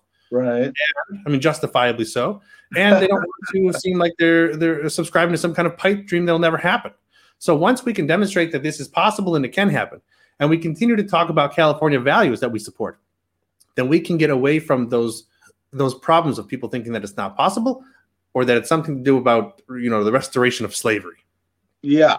Yeah. Now to me, as a libertarian, as, as that idealist of, of ethics, wanting to see a voluntary society, but even more so as a localist, I believe that the way humanity progresses to a state of greater peace and harmony and quality of life is getting government down to the community level where it's serving people. Governments can compete. People have freedom of choice in leaving or being a part of different communities. And so this has like you know huge intellectual appeal, you know, for an idealist like me. But uh, before I, I, wanted to ask you about all the issues, but now I'm too turned on by this idea. I, I want I want you to go into this more, uh, and, and if you have to put this in terms as a candidate, as an appeal to California, I mean Californians uh, are not just liberal leftists; they are also progressives in the true sense of the world who want to be a part of progress. And if you were elected governor, or if some by some other miracle in the next few years, California is able to be the first major global secession movement of this phase in human history, it could be a huge domino. We talk about this in CalExit, uh, in, in CalExit Congress, about this being a global movement with the Scottish independent vote, with Catalonia, with uh, even in California, the Jefferson State Project. We have a liaison from the Texas independence movement as part of the CalExit Congress. So, Louis, to the Californian voters, come on, man, let's make history. What's your pitch? Well, my pitch is to say this look at what happens every four years. We have an election. And for some reason or another, we believe that by electing the opposite party that's currently in power at the moment, things are going to change and get better. And they don't. And we think that eventually, every four years, more and more people will come to the same conclusion that we came to many years ago. And that's that the American system is broken and doesn't serve Californians, doesn't serve California. And if we look at the election, for example, of uh, Donald Trump, you know, everyone was upset, justifiably so, and they waited out four years, and then you know Joe Biden was recently elected, and they thought that, oh, everything will be better now, you know, things are going to improve now, and and have they? Have things improved? Have your has your life, in some drastic way or, or in meaningful way, improved at all ever in your life because of the acts of the United States government? I would argue that the opposite has happened. That because of the acts of the American government, the federal government, life has become more difficult and more expensive. And so by getting a, a California out of the United States, we can reduce the burden of government in our lives and we can stop California from being a donor state, which is what comes in to the financial uh, side of the story, where we're talking about how uh, California pays more in federal taxes than it receives uh, in federal funding. And if we can keep California's taxes in California, then we can pay for all of the public services that the people of California need and deserve instead of paying for America's military adventures, and America's bloated uh, military budget, and subsidizing the other states in this country. States, by the way, that hate California values and hate Californians, think that Californians are crazy, uh, loony leftists, and so on and so forth. I mean, why would we be sending our tax dollars to Alabama and Tennessee and other red states uh, to the, to support the people who hate California? It's kind of like biting the hand that feeds you. So yeah. we take the position well, that it's time to stop paying for other states. We take the position that it's time to stop paying for America's foreign military adventures and that it's time to keep California's taxes in California to reduce the cost of living in California and to rebuild our infrastructure and fully pay for public services. I love your reason. I love your talking points. I love what you're saying, what you cover. I hope you find a way next in this campaign to to connect with because there's there's there's a romantic ideal, there's poetry that needs to be written to inspire to connect with that prog- that the righteous progressive dynamic of Californians who want to be a part of moving humanity forward. I think that Californians love to make history. I think that Californians love to set a new path forward and make the make a, a new precedent, set the example. And this is another way where we can do that. Because right. Californians can be the first state in the union to secede from the union if we so choose. All right, Louis. Mike Freeman on YouTube asks, uh, if California does succeed, secede, how would the trade agreements, military bases, international ports, et cetera, et cetera, happen? Good nuts and bolts question. Sure. Well, this is this is one of the important uh, questions because it, it it allows us to answer so many other questions. People ask questions about, for example, well, what about the military? What about the water? You know, what about the other resources that we share with the Americans? And this is this is how we answer. We say we're going to sign trade agreements with the Americans, just the way this, the same way that the Americans sign trade agreements with with Canada, with Mexico. I mean, they're going to sign trade agreements with California, and we can sign uh, multinational trade agreements that encompass all of North America. I mean, we had before something called uh, NAFTA, which was uh, North American Free Trade uh, Agreement. Well, if, if California were a country then, I'm sure maybe California would have joined NAFTA as a country. On, on this point, let me, let me ask as long as you're going to do that, let me ask this in a, a more challenging, pointed way, perhaps. Are you gonna have a? Are you gonna have border checkpoint? Well, you already have a border checkpoint between California and Arizona, right? Are you carrying any fruits and vegetables? Uh, uh you, know, uh, is is meth a vegetable? No. Okay, no, we're good. Uh, yeah. Uh, no, uh, that's a terrible joke. But you get my point. You know, uh, what are you actually going to do? Is there going to be a border? How do are people from? I mean, we just drove from Vegas to L.A. Thousands of people do that every every hour on weekends. You know, how are Sure. you going to manage? There's going to be a border. There's going to be a border, but anybody who's an American citizen today will be grandfathered in, and they'll be an American citizen, uh, you know, tomorrow. So if you are an American citizen living in California, and then the day after California becomes an independent country, you're going to continue to be an American citizen, simply living in a foreign country. Kind of like what I'm doing right now. I'm an American citizen living in a foreign country, Mm. and that's not going to change for the uh, tens of millions of people in California who are American citizens who live in California. By the way. Louis, you still do you still have to pay American taxes and California state income taxes working in Russia? Well, you know what? The, it's one of the unique things about the United States is that they require their citizens to pay and file taxes, even though they work and uh, pay taxes abroad. Now, the, the kind of the good No, side no, of no, hold on, hold on, Louis. I got to rephrase. I know you're being political and polite.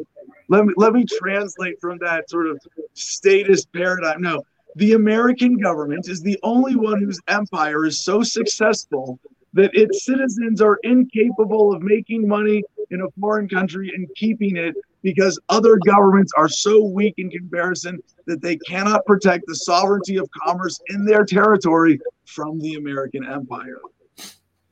Well, I, I would say certainly that uh, you know this requirement to file taxes and pay taxes uh, while living in a foreign country mostly affects those who earn uh, tremendous amounts of money because there is a certain threshold that uh, you can earn up to where you basically report foreign income and you get a credit for that on your taxes. That's I mean I'm I'm a kindergarten teacher, so I don't obviously don't make that much money. So that kind of uh, uh, applies to me where I can simply report how much money I earn, and then I, I get credit for that on the tax uh, on the taxes. So, but you know, there, there are other people who have uh, large lumps of money, and they'll end up having to pay you know American taxes uh, on the even if it's foreign earned. So, you know, that's that's something that you know if you're wealthy in California and you you have foreign income and you sometimes pay taxes on foreign income, you don't want to. A lot of Californians are citizens of other countries uh, a dual citizenship, for example, or residents of other countries, so on and so forth. You know, maybe maybe an independent California wouldn't have that type of policy. You know, maybe. Wait, are you are you saying that an independent California would become a tax haven of sorts because you're no longer subsidizing the U.S. federal government's military-industrial complex and wasteful swamp? Well, no, and I, and I this is this was like revelationary for me in in getting involved with Calexit to hear the argument uh, of retort to people saying, "But if California goes independent, it's going to go super liberal, and us libertarians and conservatives in California are going to get swamped." And it's like, no, even if it's more liberal in flavor, you get a way better experience as a taxpayer without subsidizing this hugely wasteful, inefficient thing. So, Louis, any thoughts on that, or this question from Healthy Disrespect on YouTube, who writes, "If this succeeds, will the people born in Cali but living elsewhere have Cali citizenship?" So, like someone in my case, I would, I would, I have said this before. If California goes independent, uh, I, I will move back. Yeah. So the way that I see this, and actually, to be honest with you, I learned this uh, by living in Russia and looking at what Russia does with uh, citizens of former members of the Soviet Union. As you as you may know, you know Russia is a country, but it used to be one country of a union with several other uh, countries called the Soviet Union. And then since they broke apart, you still have uh, you know all these multiple different countries now, but they all, for some reason or other, want to go to Russia because it's the guess the most developed of of the group, I guess.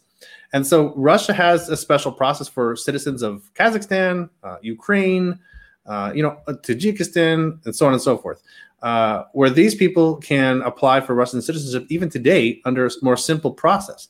And so I think that's a good strategy for us to embrace in North America, where if California becomes an independent country, anybody who's a California citizen uh, or a resident of California, I guess, would automatically become a, citizen of California. Anybody who was born in California would retroactively be given uh, California citizenship. And then I would also extend it to Americans, like in other states. Like at one time or another, you know, California was a part of this country, and you could have traveled there at your heart's desire. And now all of a sudden, it's a separate country, so you need a visa. No, I don't support that. I would say that if you're an American citizen who lives outside of California, that and you were born in the United States, that you have the right to California citizenship by default, just because you used to be a part of the same country. And then I guess it would fall upon the next generation of Americans, the children of, of, of our children who are born later after California independence, to then have to apply for some kind of uh, you know documentation to travel to uh, California, just as they would travel to Canada or Mexico. So the answer to the question, short in, in short, anybody born in California would be a California citizen. Anybody who is a resident of California would, would be able to acquire California citizenship, and the citizens of the other states in this generation would be automatically eligible to receive California citizenship. All right, we've had some great questions come in in the comments on YouTube. Sorry if we've missed a couple. If you need to get them back, we've got uh, Louis for about eight more minutes. Want to get some of these in here. UT 23881 on YouTube raises this much bigger thorny issue with a very pointed question, uh, bigger thorny issue of COVID. Would the new country of California require shots to enter? Man, I can't speak to that simply because that's probably an issue that would be passed by the legislature. I mean, I mean, we're not running for we're not running for dictator here, where we're going to be just unilaterally making decisions you know whatever I want. Uh, but I mean, but it's a fair question. So you know, of course, the governor has to have an opinion on that. The governor would eventually sign or veto uh, that legislation. I'm I'm not a supporter of mandated vaccination. So I, I believe that along the same lines of uh, you know, a woman should have the right to choose what she does with her body. Uh, that people should have the right to choose what they do with their body, and that includes uh, you know vaccinations. Uh, personally, I have been vaccinated uh, as a child. I've from time to time gotten a flu shot, for example. I haven't gotten a COVID vaccine. Uh, I've already had COVID nineteen, and I uh, just haven't gotten the COVID vaccine. I live in Russia, and they haven't, I guess, opened it up to foreigners at the moment. The Russian vaccine, I'm not really sure. I'm not so concerned with it. But uh, the point of the matter is, I personally believe that people should have the right to choose what they do with their bodies. That I, I would oppose as governor uh, mandatory vaccines of any kind, and I would uh, encourage the legislature to take up the legislation to determine what kind of requirements visitors need to have uh, you know, because when I come to Russia, for example, I need to have a certificate that says, for example, that I don't have HIV, and that's uh, as a work, that's that's a part of a Russian legislation that they said they don't, you know, they have a little bit of an issue here with HIV, uh, so they make sure that visitors who come uh, for a long term to work in Russia don't have it, and so. You know, I think that the people of California and the legislature would examine what are our public health needs and then make legislation appropriate for that. Maybe it would, you know, maybe it would be COVID nineteen. Maybe it would be something. Yeah, you don't need to get any more into this, Louis. I think uh, we got some more questions to get to, but I think that's a great answer. And I just want to point out to the audience here what I think you're trying to do, which is very righteous to say, I am making my candidacy and what my agenda as governor would be about California independence. And, and based on my principles, I have this position. But in terms of policy and what I would do with the governorship, I would basically punt that to the legislature and say, that's not what I was elected to do. Let's let the people decide this separately from my influence as a governor. Yeah, exactly. And you have to walk that line, right, to make sure that you are still mm-hmm holding this core concept of offering the people of California exactly. And, and, this and this recall election allows me to do exactly that because what for what I want to achieve, if I get elected this year, I'll have one year in office to do that before the next election. I don't need four years to declare California to be an independent country. So if I'm elected this year, I'll have one year to achieve my goal, to achieve my mission of declaring, making a declaration. I can say that. It's something that I say in front of people on TV it's not going to take me a year to do that. I will make a declaration that says that California declares itself to be an independent country. And then I will push that onto the legislature to say, it's up to you now to affirm that declaration as the representatives of the people of California, or it's up to you to go back home and tell the people of California that you don't deserve you don't deserve to be an independent country, and you must continue to bend the knee to Washington. I don't think that many representatives in the California legislature are going to want to go back home and tell people that they don't deserve to be an independent country because I think that everyone accepts the fact that in the in society people understand that California could do it if it was legal and could do it if it was possible. And if I'm making it possible, then the people will be behind it. All right, uh, Louis, we got just a few minutes. I'm going to try to combine these last few good questions I saw on the screen here. Anthony Ralston on YouTube. What are your thoughts on the Texit movement in Texas? And if they also secede, how would you manage treaties? And then there was a, a two word question from Clubix 13 open borders. And then whoop de doo. If that comment is still handy there. Uh, I, I, believe it was it was something else about uh, taxes and and inter- international relations as an independent California. So anyway, whatever you have to say, please about those general topics, those questions, however you want to answer them, and uh, your final thoughts. Sir. Sure. Well, one of the partners that we're proud to work with and have worked with even internationally is the Texas uh, nationalist movement and the support for Texas Texas independence.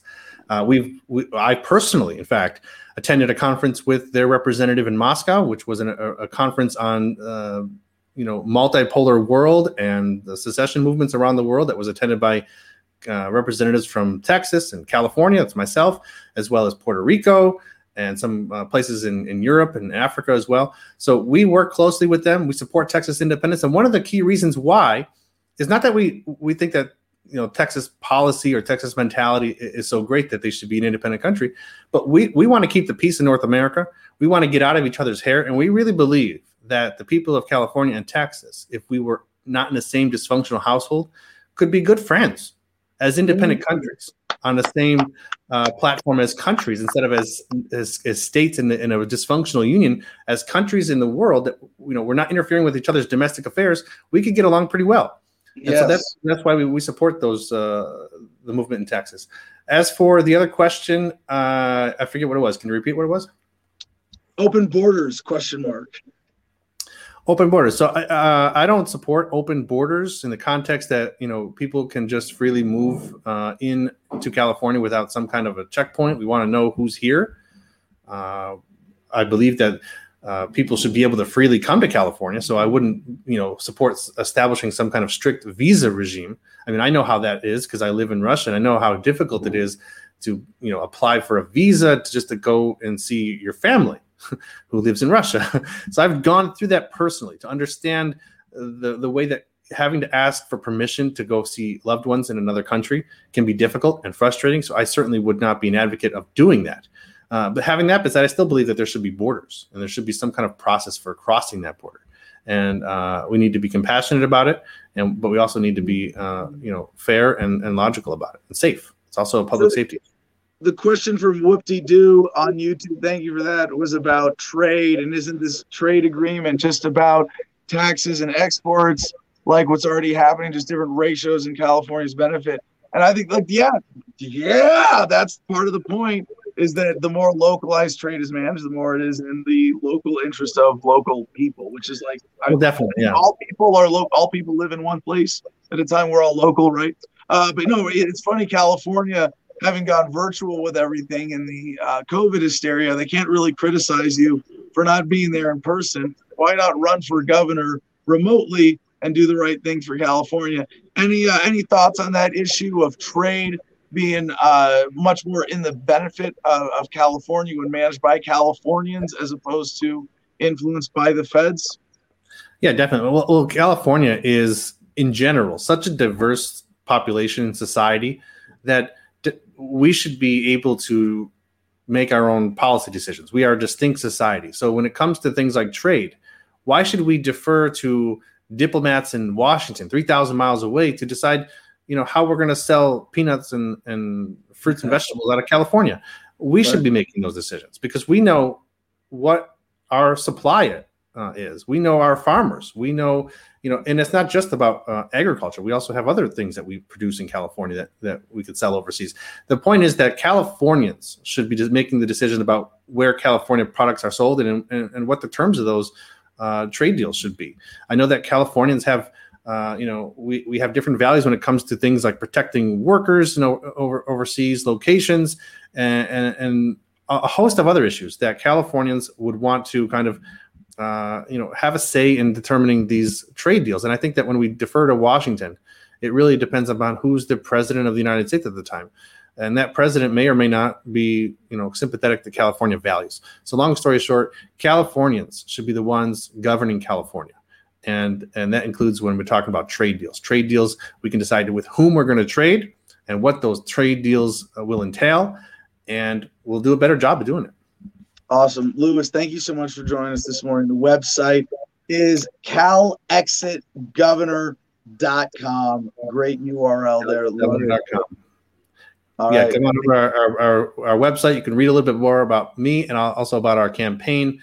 And uh, we look forward to this election because it'll be the first time in history that the people of California will actually be able to walk into a ballot box and cast a ballot that represents a, a vote for independence. It's never happened before up until now. Absolutely. Beautiful. Thank you for giving Californians and thanks for having me on the show. Myself, in this sense, as a California voter, with this opportunity. All right. Never been a show. All right, let's check in with Ed. Ed Vallejo, co-host. How you doing, brother? What do we have for our uh, comment contest? Any any standout leaders right now? It's a toss-up between euphemisms for double speak or best reason for an insurrection. so this is this might be the producers club defending itself again. It's getting very exclusive. If only producer club members are winning these contests. If you're watching and you're not in the producers club, win today by getting meta with Ed. What would be the best comment contest to see on Ed versus the man?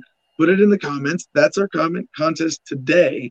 And I think if a non-producers club member wins this one, you will have won a very special meta membership. In the producers club to be able to bring that kind of unique meta-analysis to the conversation. Adam versus the man. Ed we're going to skim through the headlines before we get to our next guest. Any other thoughts?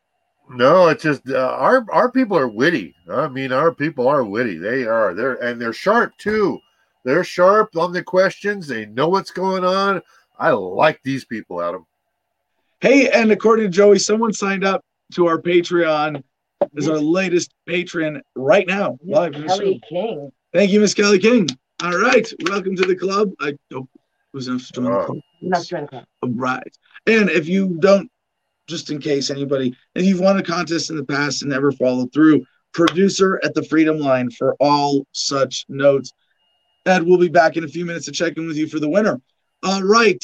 TheRightScoop.com. Breaking. James O'Keefe exposes how Facebook is censoring vaccine hesitancy on global scale. I'm like, I'm yeah, I'm really glad O'Keefe is out there doing this stuff.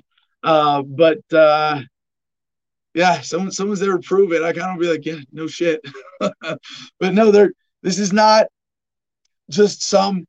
What what what I think is cool about this story. We're not going to get too far into it being short short on time to get through our stack today. Uh, it, it, it's that it's not just some benign censorship run amok that they know kind of tilts the conversation in their favor. It's deliberate targeting of vaccine hesitancy. And according to the story, two whistleblowers came forward to Project Veritas to expose this because they were so bothered by it. It's not just their word against Facebook, they have the insider documents to back it up. Yeah. Yeah. Um, so yeah, uh, two Facebook insiders. This is for, quoting Project Veritas now, uh, who, who, according to uh, the Right Scoop, appears to be uh, making a great effort to hide the identities of these whistleblowers. Two Facebook insiders have come forward with internal company documents detailing a plan to curb vaccine hesitancy on a global scale. The stated goal of this feature is to drastically reduce user exposure to VH comments. Another aim of the program is force a decrease in other engagements of VH comments, including create likes, reports, and replies. It was such a shocking revelation that it moved not just one, but two whistleblowers to come forward to Project Veritas so the public could be made aware of this plan to stifle free speech. Now, I mean, I we've been talking about this since the beginning of COVID. I just hope this now gets people to the point where they question what is is apparent herd mentality. You know, it's not just herd mentality, it's it's kind of rational, right? For most people to outsource their thinking on certain things to the community. Oh, what are people are doing this? Well, if everybody's doing this, I'm going to go along with the herd. And the thing is, you can ma- manipulate the herd all to move in, in one direction if you can make everybody in the herd think that everybody else is already moving in that direction. And that's what this is about with the vaccine hesitancy. It's creating that herd mentality, and it, it is really disgusting the blatant forms of censorship and manipulations being used to achieve that. I hope they've gone too far. I hope they have gone too far with COVID to the point where people realize this and go, well, just because everybody on Facebook is doing it, like, get off Facebook, you know, and I don't mean like just never touch it, but don't engage with that toxic conversation and don't uh, turn to it or, or, or, allow your conversation to be manipulated. I mean, think about it. You go, oh, well, Facebook is making this awesome conversation between me and my friends happen. Well, it's like if they hosted a party and around a campfire, everybody gets to talk, except if you said something the host of the campfire doesn't like, they just put a black bag over your head and nobody else gets to hear you. And you don't even know that you're talking into the void. They're just hiding you from other people's feeds. It, it, this is so fundamentally toxic. Let's take away this tool from them to manipulate the conversation. If you're going to engage with any social media platform and give it your time and attention and engagement, you know, use it as a way to get content, like from from people like us, from from outlets for news that you're or, or whatever information that you trust. Uh, but but don't let them control your feed. Don't let them control your conversation. I mean, don't even read comments. These are things you can't even read comments on Facebook. Not all of them. No, no, you can't. No, no, no. I'm saying, Joey, you cannot read comments on Facebook because it's toxic. Like, for the same reason, you can't. Here, here. Yeah. You can't. What I would say before is, you can't look at your Facebook feed and expect it to be an honest, unbiased, unmanipulated by political agenda kind of conversation. No. Now we know it's so fucking toxic you can't even read the comments on your own posts That's without thinking one. that's being censored and manipulated. Had to cover that one. Mm. Mirror.co.uk. Couple get married. So we have we have a couple COVID, not COVID stories. Couple get married on plane mid-air with 161 guests to avoid COVID restrictions.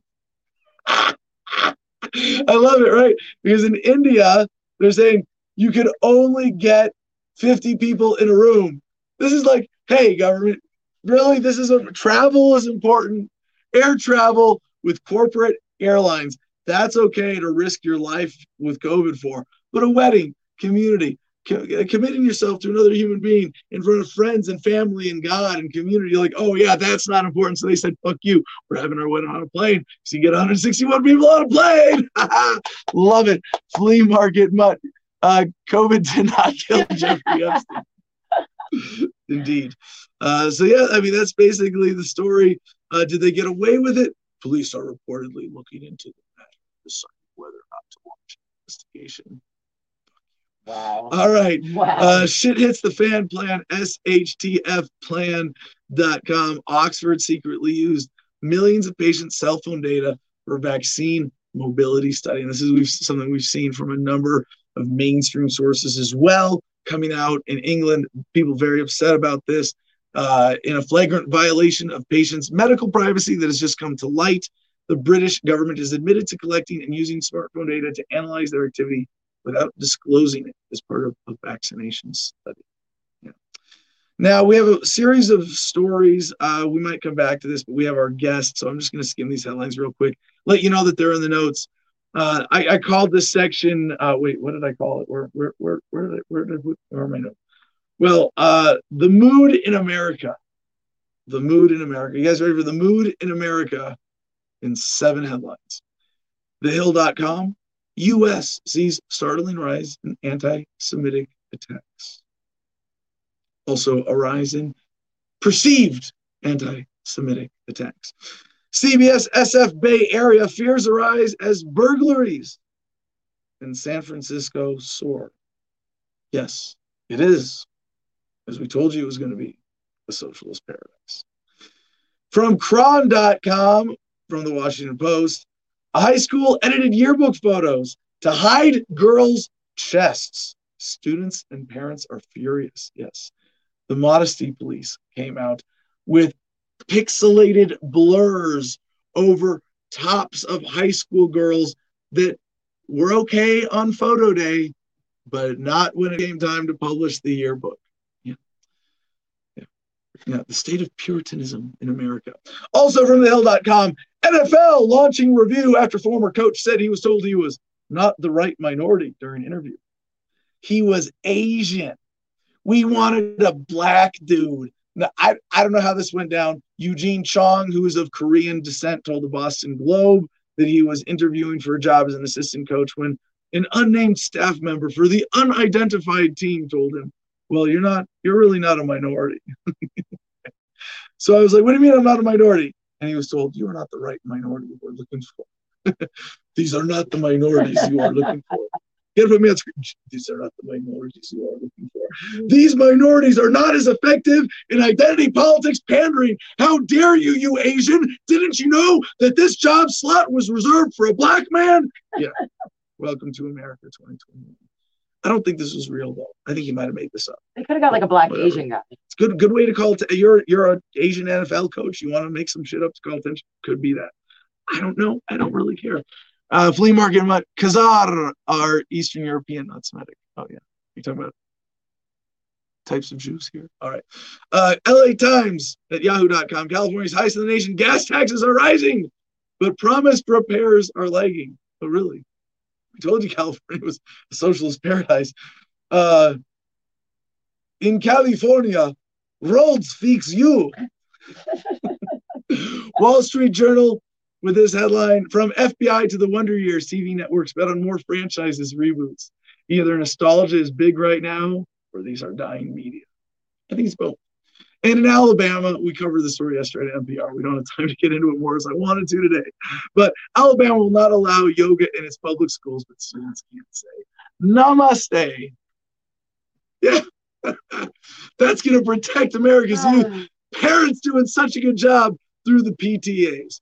All right, that those are our headlines for today, and I'm very excited now to get to our second guest. Our next guest is Libertarian Party activist Justin O'Donnell, longtime Libertarian activist, well known figure within the party, also a veteran who I've interviewed about his military experiences in some very poignant ways uh, with, with how 9 11 was a turning point for him. Very beautiful what he's had to say about that in the past and leveraging that experience to effective libertarian messaging. Uh, he's run for a number of offices, uh, former member of the Libertarian National Committee, even a candidate for U.S. Senate, and he's now on the board of directors of an agorist nonprofit uh, known as the Quill. And this is uh, he's coming today. I don't know if there's anything else you want to plug in your arsenal of activism here, Justin. But uh, Justin is coming to, to us today to talk about what's going on with this very important institution within the libertarian movement, the Free State Project in Manchester, the Quill. Justin, welcome back to Adam versus the Man. How you doing, brother? Hey, thanks for having me, Adam. Always good to come. Well, uh, anything else you want to talk about, or you want to just jump right into what's going on with the Quill here?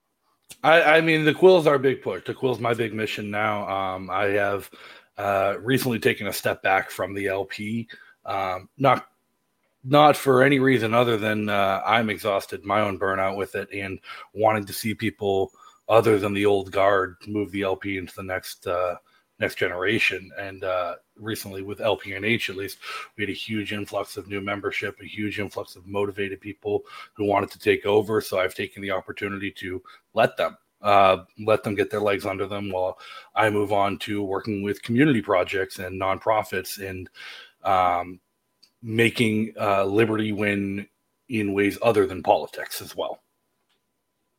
All right, so I know the Quill personally from, yep. uh, she's how many times have I been to the Quill? Probably over a dozen. I've spoken at at least two Adam Kokesh book tour events at the Quill. Um, I've gotten stoned in the basement. Oh, wait, am I allowed to say that? There's something. Yeah. So great. I mean, great story about it, Adam. My first time ever at the Quill, you brought me. so, it was before I moved to New Hampshire. I still lived in Massachusetts, and you were up in New England. I was hanging out with you for the weekend. We came up to Manchester for your event, and we. I remember getting in an argument with the Domino's delivery driver across the street from the Quill.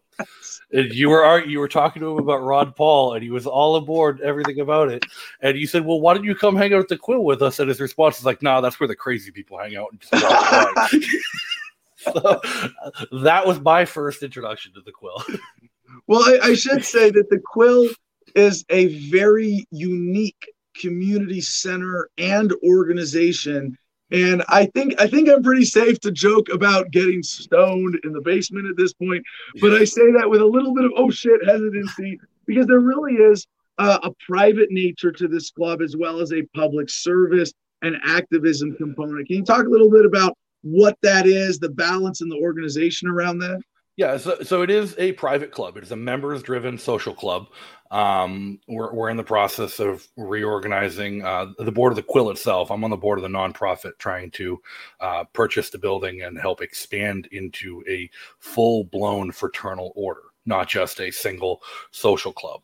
Um, what we're right now, it's membership driven. People uh, join, you pay your monthly dues, you get 24 hour access. Uh, we have a party space, a dance floor, a bar in the basement, a uh, members' fridges, members' amenities, but we also host public events like community agorist market days uh, where uh, anybody who has a small home business in the community can come set up a booth and sell what they're selling. Um, Emily uh, Smith and Neil Smith of Bardo Farm out in Western New Hampshire come and sell their CSAs and their meat shares at our agorist markets. Other people help sell their uh, homemade soaps and other things that aren't really big with business licensing to come just do it as a community, as well as our new movers parties. Every month we host a big party and a potluck dinner uh, to welcome all the new movers of the Free State Project to uh, the community and get to know each other. And the Quill has really become a cornerstone and a foundation of the Liberty community in New Hampshire. Um, even though it is a private members only club, I don't know many people who live in southern New Hampshire who are involved in the libertarian movement who haven't been guested, who haven't been in there, who who couldn't become a member if they didn't if they wanted to. Um, and, and it's really become the focus, especially in the past year with the COVID lockdowns, with restaurants being closed, with uh, everything to do mm-hmm. socially being closed. For a long time last summer, we were hosting weekly big potluck dinners where myself and a few other people who cook a lot were using the kitchen facilities of the quill to prepare massive meals and we'd have 30 to 50 people a week showing up for a sit down community dinner at our community center uh, when the government was telling us we weren't allowed to have two people in a home together.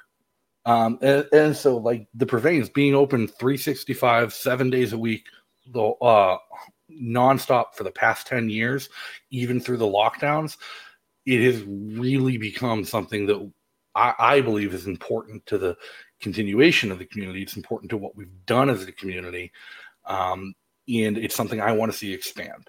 Uh, and right now, we got presented with the perfect opportunity to push for that expansion because the owner of the building uh, has had some circumstances change in his life, and he has had to move to sell the building that we're renting. Uh, so, right now, we are fundraising to purchase that building from him. He's holding it off the market. He wants to give us the first chance to buy it. He is a friendly, he is a member of the Liberty community himself. He doesn't live in New Hampshire, he lives out of state, but he is wants to give us the first opportunity to preserve what we have there uh, with the history of the building and the history of the community and then we've so we've established an organization to fundraise. Uh, we have a GoFundMe up. Uh, we're currently at. Yeah, I was I was about to say, man, you're like you're you you you. Did someone give you my questions in advance? You're just yeah. So save the quill is the name of the GoFundMe. Jim, can you get that up on screen? If you look for yep. save the quill exclamation mark on GoFundMe.com, you can find that. And, and, Justin, what I wanted to point out here yep. is not only is this like a, a, a major infrastructure investment for an organization with people in it, running it, who have proven themselves over the years to be a reliable, I mean, as reliable as you can get with an organization in the freedom movement with a nonprofit, making a major investment. Your goal is $600,000 and we, oh, you got to go fund me for 600k. There, you guys are 92,170 dollars uh, of the way there already. So like this is already a Yeah. huge successful fundraising effort. I hope that puts you in a position already to leverage something in this uh, sale of the building one way or another. And I'm looking at your donations; they're they're all like a thousand dollars plus. And I just say that to, to point out not only that this is a serious effort, but for people who want to make that kind of investment, uh, there are there are there are really good perks with this, especially if you live, you know, within driving distance of Manchester or a day's drive. You know, so Justin, uh, I, I want you to, to end here if, if you can take a few minutes, make the full pitch. You know, really, why should someone chip in a thousand dollars aside from everything we've laid out about this being uh, valuable activism and a good investment to support? What what do they get? Why should people donate right now to support this GoFundMe?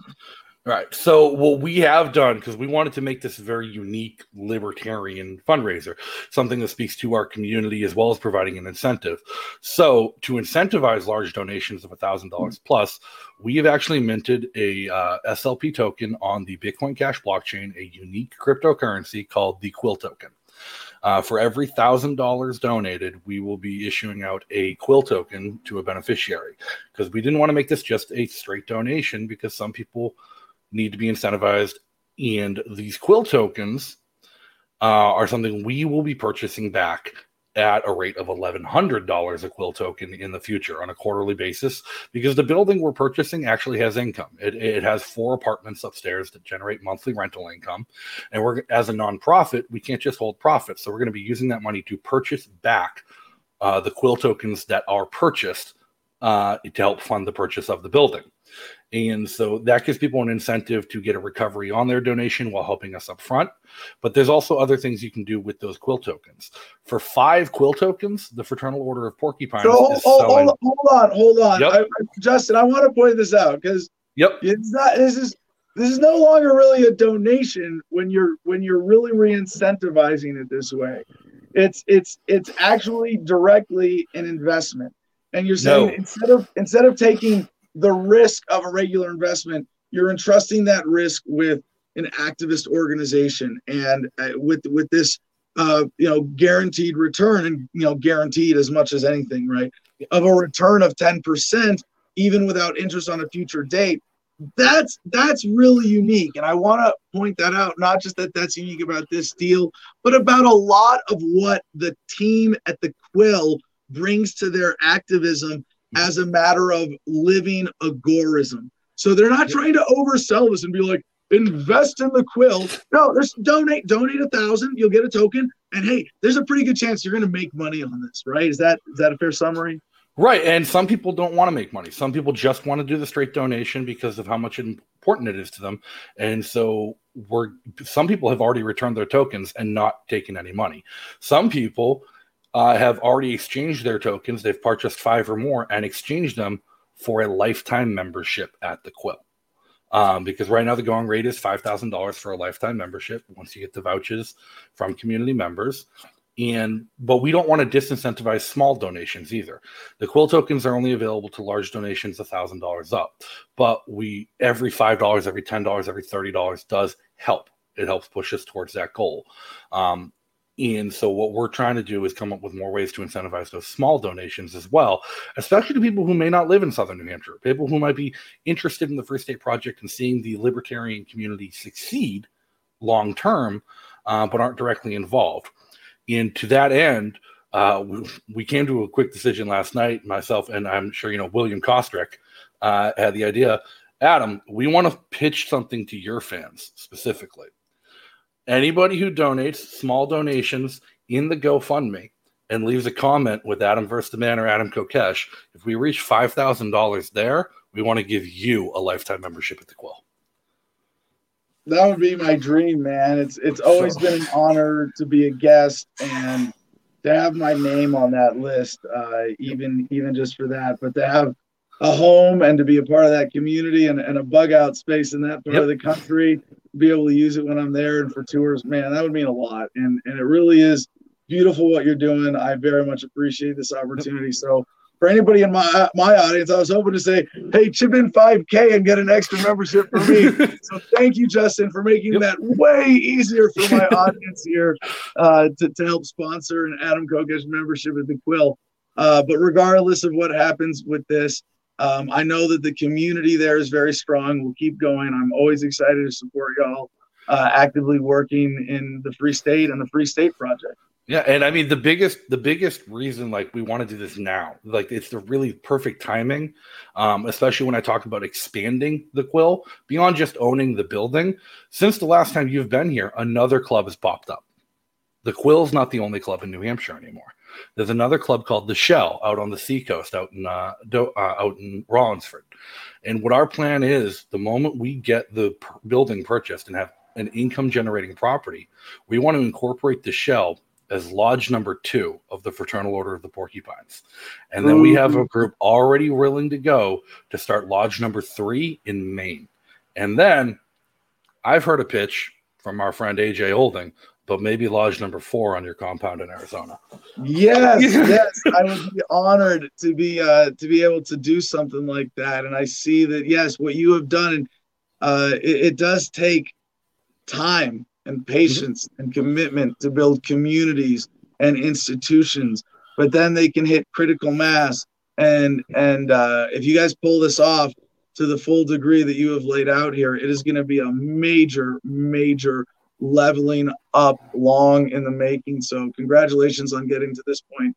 Good luck on all your continued work, and thank you for joining us today, Justin. Thank you for all the help and support over the years, Adam. Good job.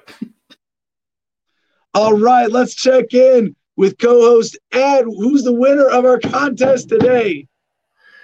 Adam, we're about out of time, so I'll make it quick. We have a new person. Ha ha ha! Last minute entry. Colette, Beautiful. comment contest. What does freedom mean to you? Colette, I- is Colette a member? Did she win? Has Colette won? I know she's she's weighing in from across the pond. I can't remember if she's actually won. She's not in the. in the I don't know, but if she hasn't, she's in now. Going that much more international this morning. Thank you very much. And thank you, Colette. Thank you to everybody who commented. Any final thoughts today, Mr. Vallejo? That's it, buddy. Uh, life is great. All right. To producer Jim, producer notes. Take us home. What's going on? Join our public Telegram channel right there. You can get there. It'll bring you to the Patreon to get you the Producers Club. Uh, Adam versus the Man store is going to be awesome. Don't you forget, you'll get 15% off. The Cigar Federation gets 10% off with promo code Adam10. Uh, Instagram is at the Garden of Freedom. The Crypto Six still needs your help. And the GoGreenEnergyOnline.com is the best do it yourself website for off grid. So, thank you very much, Jim, for good news in history from goodnewsnetwork.org today. Um, Adam, you got to shave the head, bro. That's Claudia Yoshi. One, no, No. Nope. no, I'm going full blown hippie, man. I'm growing this thing down in my butt. All right. Uh, from goodnewsnetwork.org for this day in history, May 25th, we have some bad news that good news seems to have, uh, the, the Good News Network seems to have, have confused. It was on this day in 1787 that delegates convened a constitutional convention in Philadelphia to write a new constitution for the United States with George Washington presiding. The reason that's bad news is that that was actually part of a coup against the old constitution, a new con- not, not, not to write a constitution, a new constitution, because before that there were the Articles of Confederation, a voluntary agreement between allegedly sovereign territories, states in a union, not subsidiary units of an empire. So, with that, the Constitutional Convention of 1787 is not good news to be celebrated, but merely the formalization of the new authority created, strong armed into place to overthrow the Articles of Confederation, to institute a new, stronger central authority to collect taxes and to start a central bank to fund a standing army and pervert that which it means to be American. But we do have some genuine good news because it was on this day in 1977 That's right.